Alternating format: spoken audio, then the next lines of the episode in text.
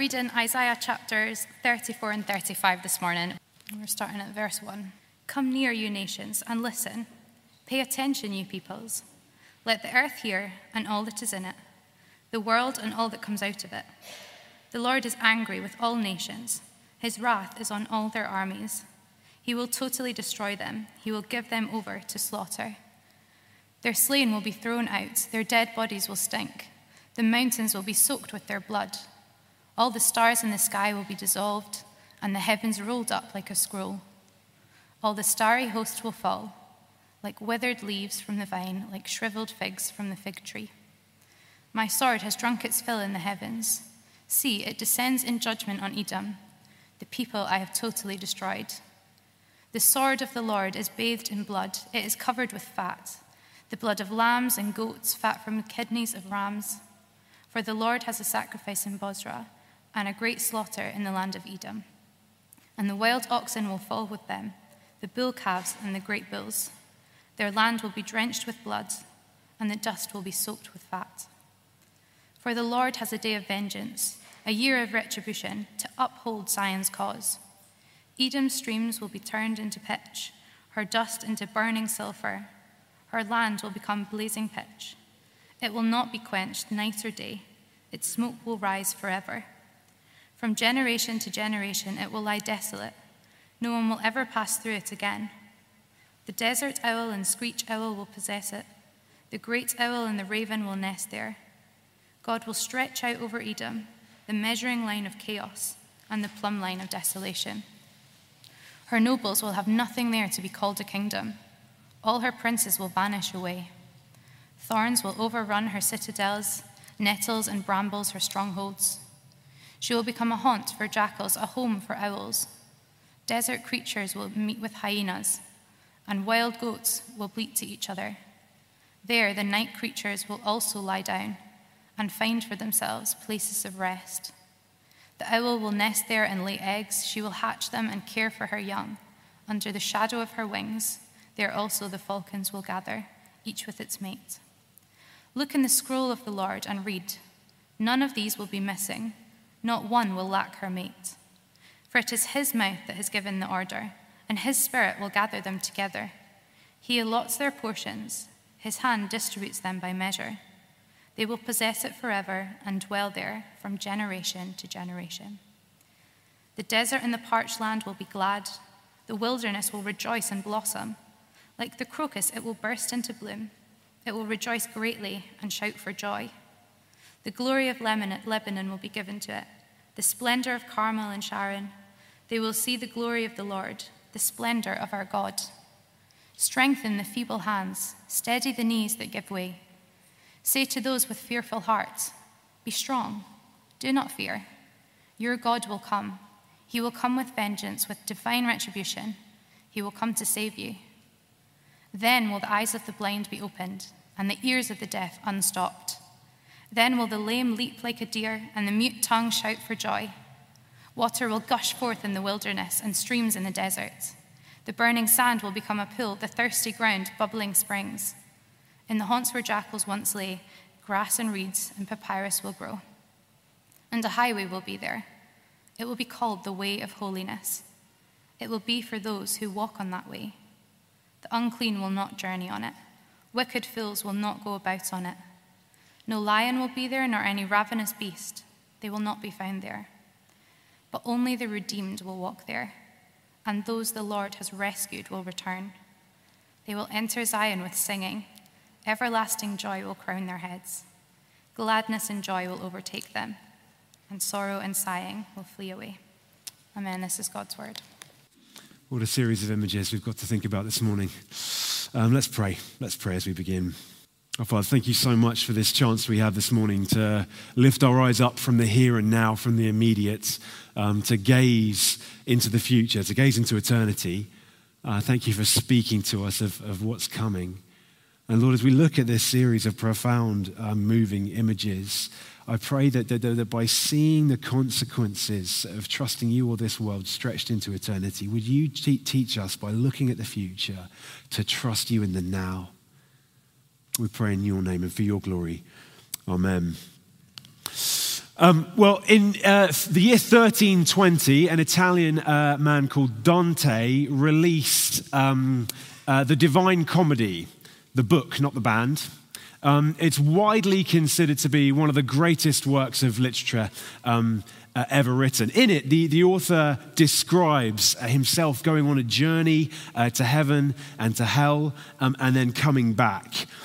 Um, and uh, he makes um, some, some significant theological errors, um, uh, but it also contains some of the most vivid descriptions ever, ever written. Uh, uh, descriptions that have really captured the imagination of people all over the world for, for hundreds and hundreds of years. But I think that the real power of the book comes from its basic idea. What if you and I could see heaven and hell for a day and then come back? What difference would that make to life now?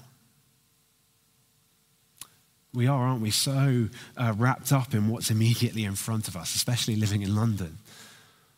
But what if we could see the future where, where everything around us is headed ultimately, eternally? How would that affect life now? How would that affect what I care about now?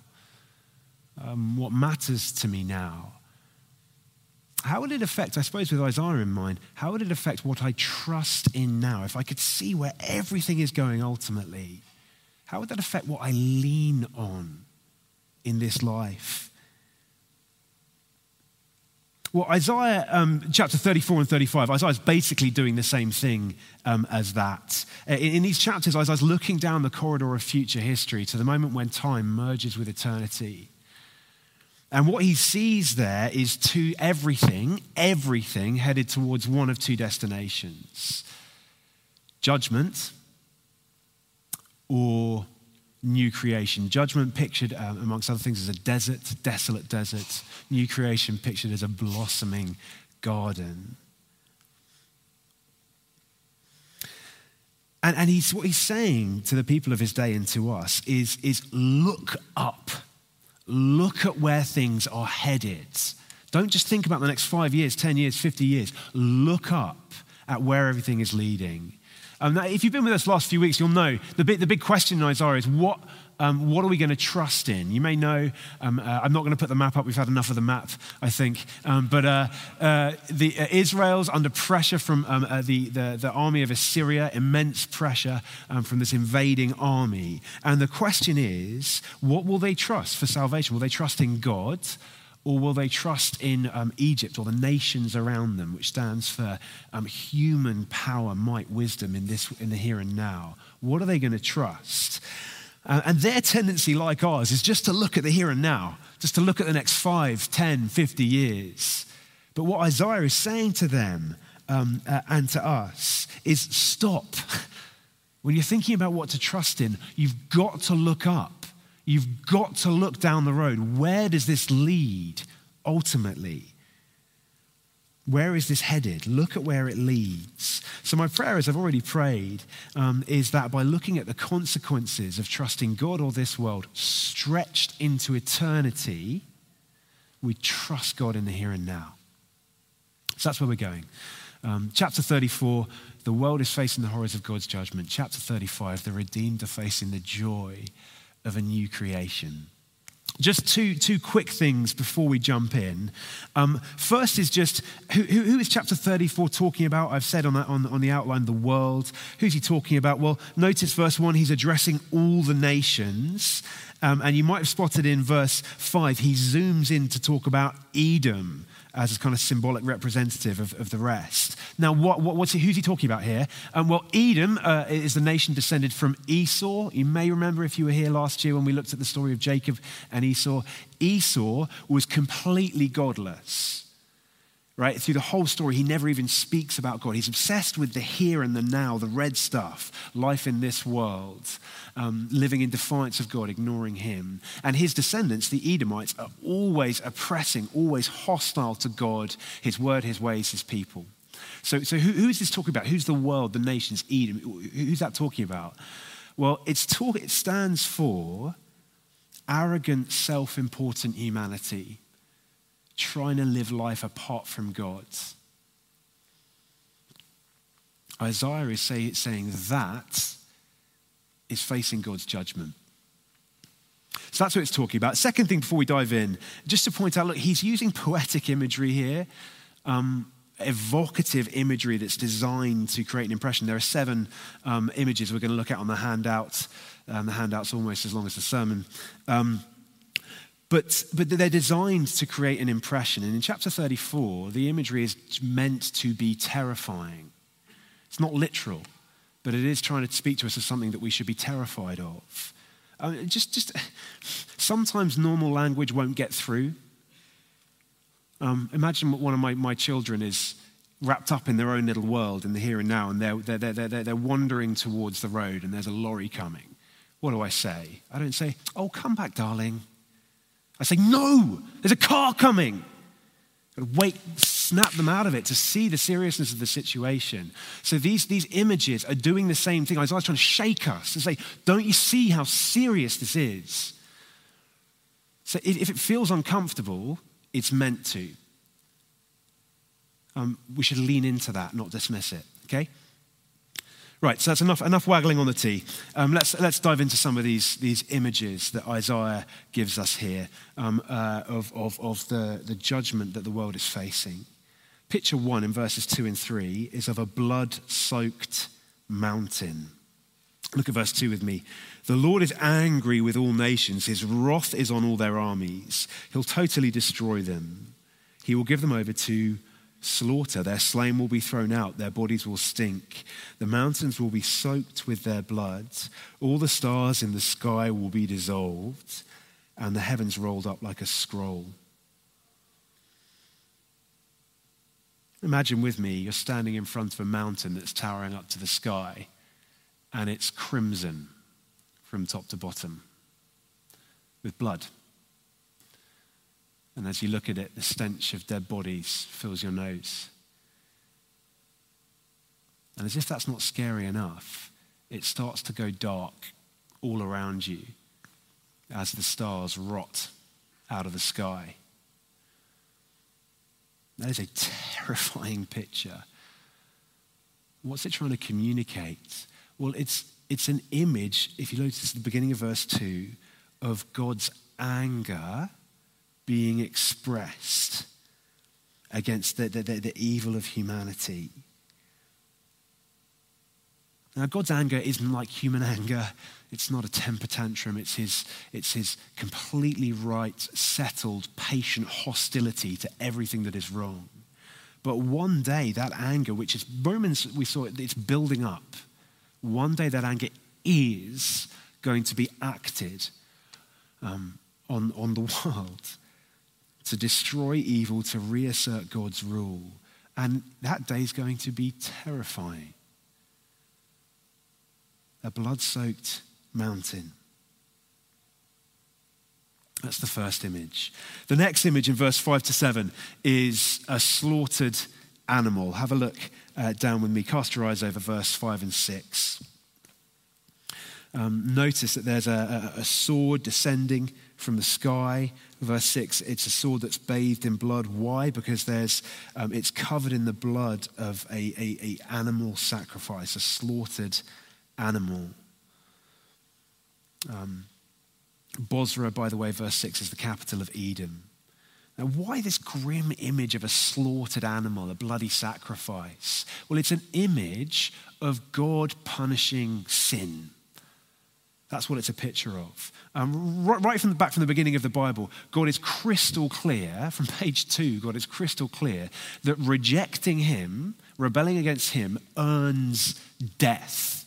We don't think it's that big a deal, but He says the whole way through it really, really is. It earns death. Now, in the Old Testament, he, he, introduces a system whereby there can be a substitute. That punishment can go symbolically onto an animal. It's a picture of when the Lord Jesus, God, God Himself, God the Son, would come and offer to take that punishment for sin on, on Himself. But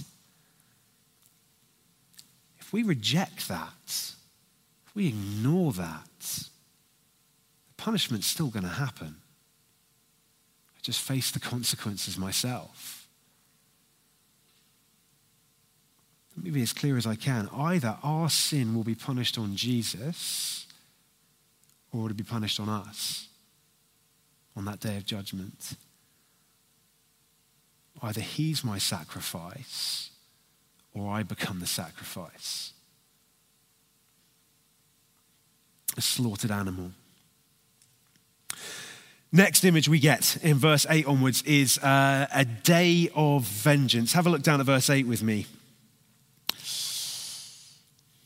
For the Lord has a day of vengeance, a year of retribution to uphold Zion's cause. Edom's streams, try and just try and picture this. Edom's streams will be turned into pitch, her dust into burning sulfur. Her land will become a blazing pitch. It will not be quenched day or night. Its smoke will rise forever. From generation to generation, it will lie desolate.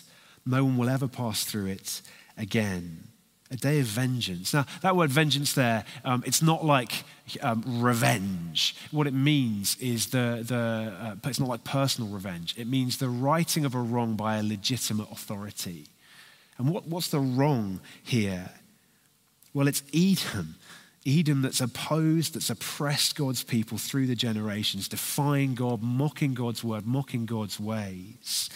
Edom, Isaiah pictures that, that, that the whole social structure reduced, burnt to a volcanic wasteland. But I think the big, the big point of this image is, is, is, is in verse 8. Notice that the Lord has a day. There is a day, a day in God's calendar when this will happen. It's coming, it's set. And each day that goes by now, we are a day closer to it.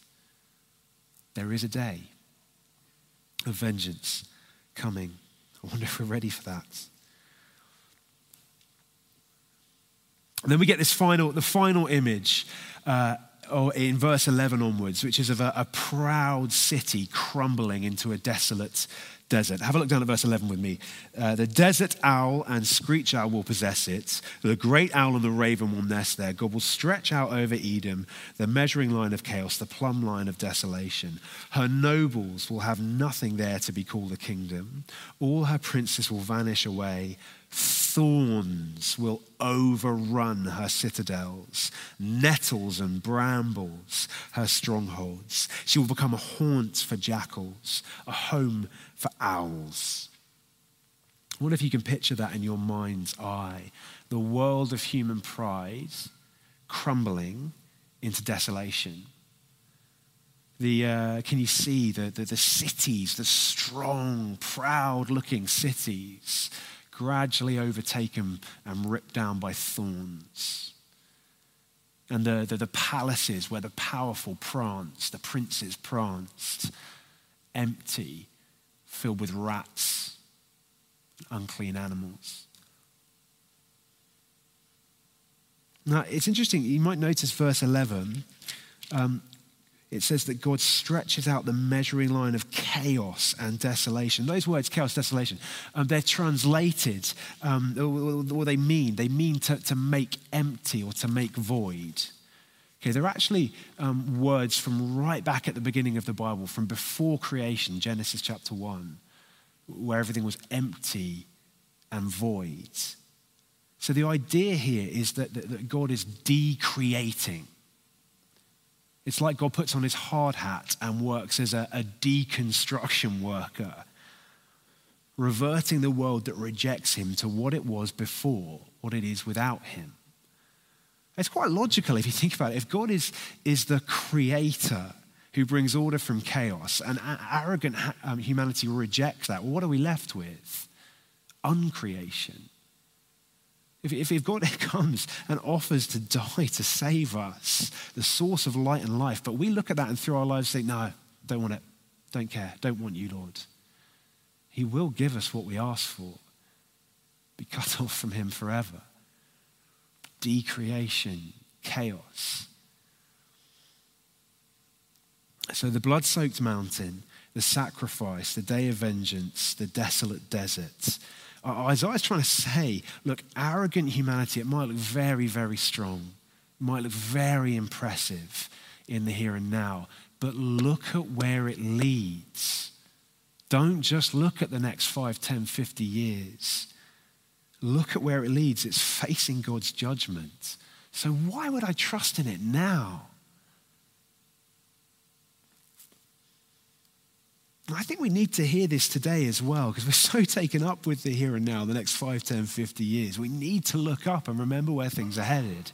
And you may remember uh, a couple of weeks ago, Matt mentioned this article. Um, and in this article, it says, look, secular values are taking over society at the moment. Um, and, and if the church wants to survive, we're, stuffed basically. If the church wants to survive, then we have to change our position on a number of key issues and just uh, line up with secular culture. If not, we're finished. How do we survive? What's our hope? What's our salvation? That we make alliances with the kind of secular culture around us now. No matter the fact that those, those the values that it's talking about mock God and His word and His ways. That might make sense in the next five, ten years. I don't know about you, but I can find secular values really quite intimidating. Posters everywhere we go, it's quite intimidating. But look at where it leads. Don't just look at the next 5, 10, 50 years. Humanity built up in opposition to God, it is facing his judgment. Why would I trust in that? Why would I make an alliance and put my hope with that if this is where it's going? Look at where it leads, Isaiah is saying. I don't know about you, I found that's put some steel in my spine. I suppose we, need, we do need to hear this as well on, an, on a personal level. There may well be someone here today who's thinking about turning away from God. Because let's be honest, life without God can at times just look more appealing. The lights at times just look brighter, don't they?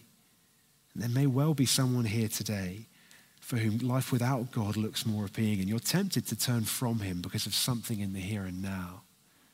If that's you, can I just ask? Don't just look at the next 5, 10, 50 years. You've got to look further than that. Look at where it leads eternally. The world is facing the horrors of God's judgment.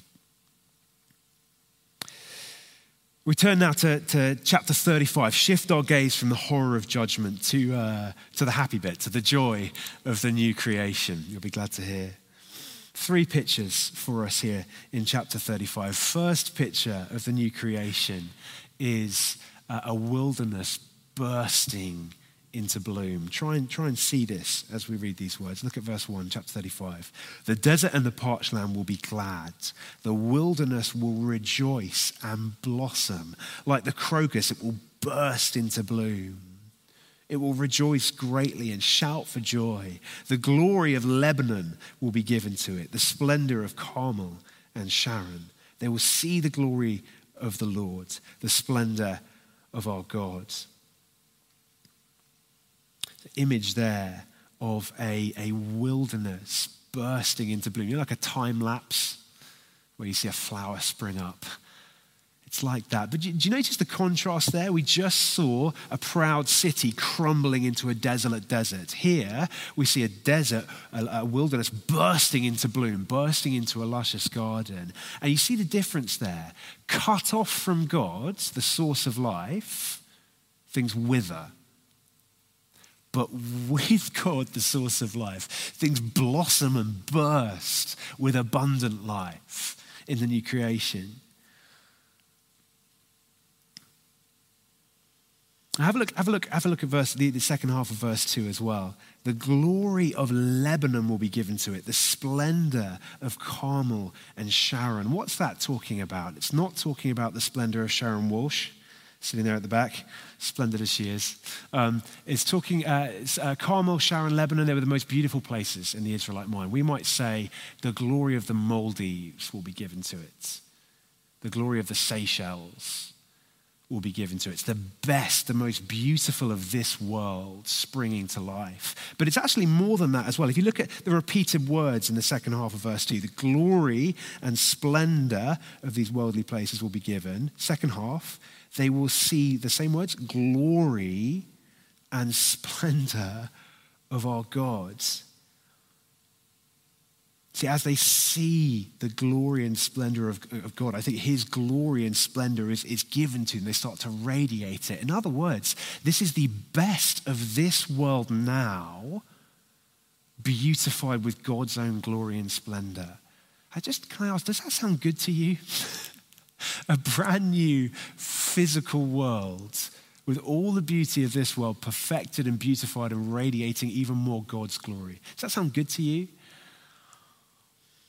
And sometimes when we're tempted to turn from God in this life, it's because we don't want to miss out on real stuff in the here and now for some vague spiritual. There's things here and now that I can taste and touch and enjoy. And if it's just some vague spiritual hope for the future, well, I don't want to miss out on that, um, this for that. But you see here, this isn't just a vague spiritual heaven, this is a brand new physical new creation.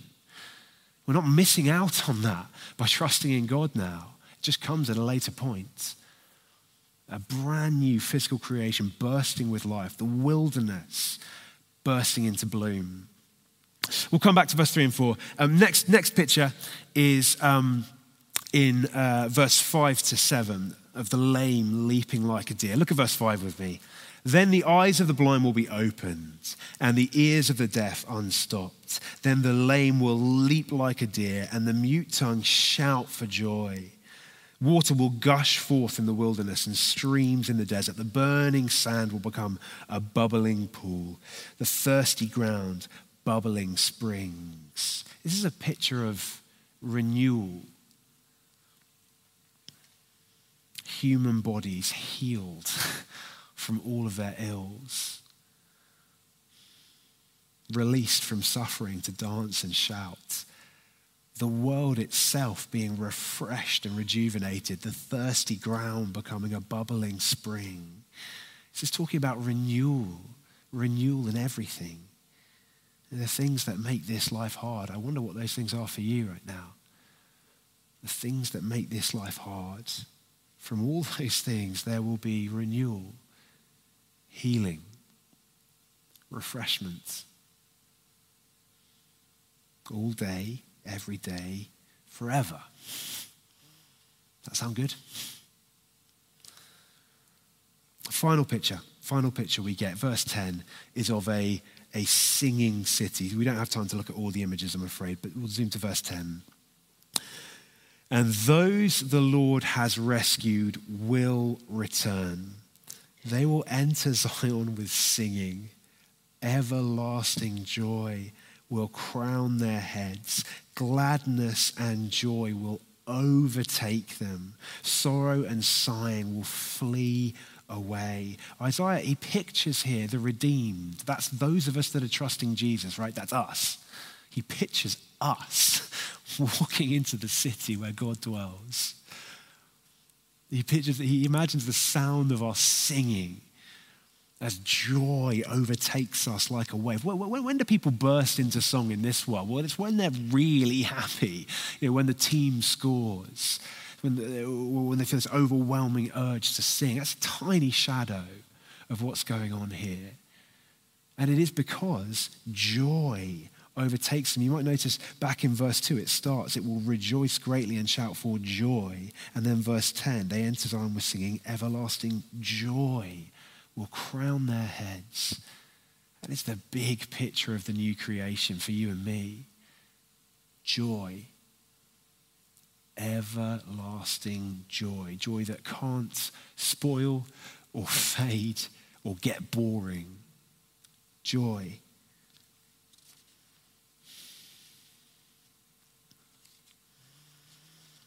That is what, what where trusting the Lord leads us. Now, we do just need to, before we think about what this means for us, do you just need to notice that this all centers on God's coming. So, verse 3 and 4, just very briefly, um, notice that this, it, is, it is God that achieves this. Strengthen the feeble hands, steady the knees that give way. Say to those with fearful hearts, Be strong, don't fear. Your God will come. He will come with vengeance, divine retribution. He will come to save you. It is God that achieves this. Now, look, we know that began with Christ 2,000 years ago when he came and he did some of the things in verse 5. We've got a little foretaste of that. He, he, he died to face the judgment we deserve. And the Bible says his resurrection is the first fruits of the new creation.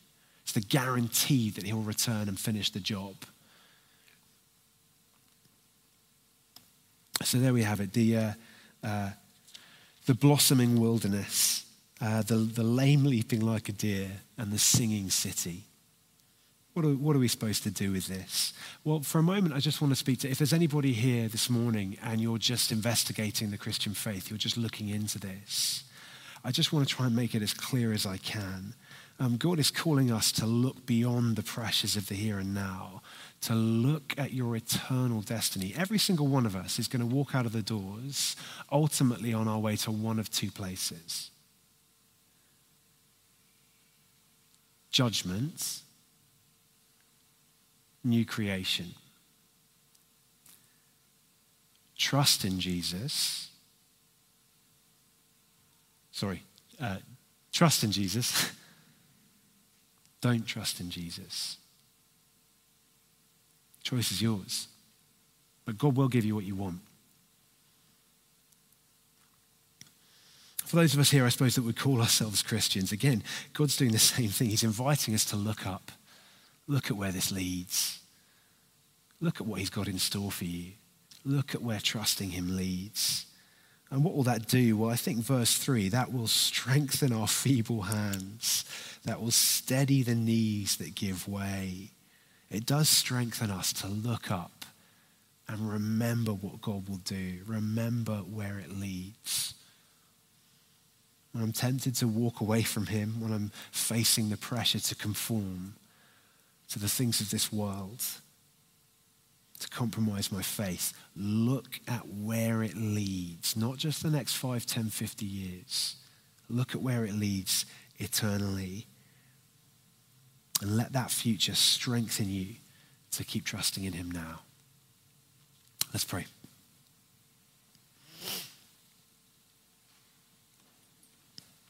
Lord Jesus, we thank you and praise you that you did face judgment so that none of us ever have to. Thank you so much for what you did on the cross. And thank you that your resurrection is beginning to usher in this new creation. I pray that um, as we head out of here into the week, I pray that these these images will stay in our minds. I pray that these futures will change the way we see the present, would change what we trust in now. Teach us to trust in you because of what we've got coming. In your name we pray. Amen.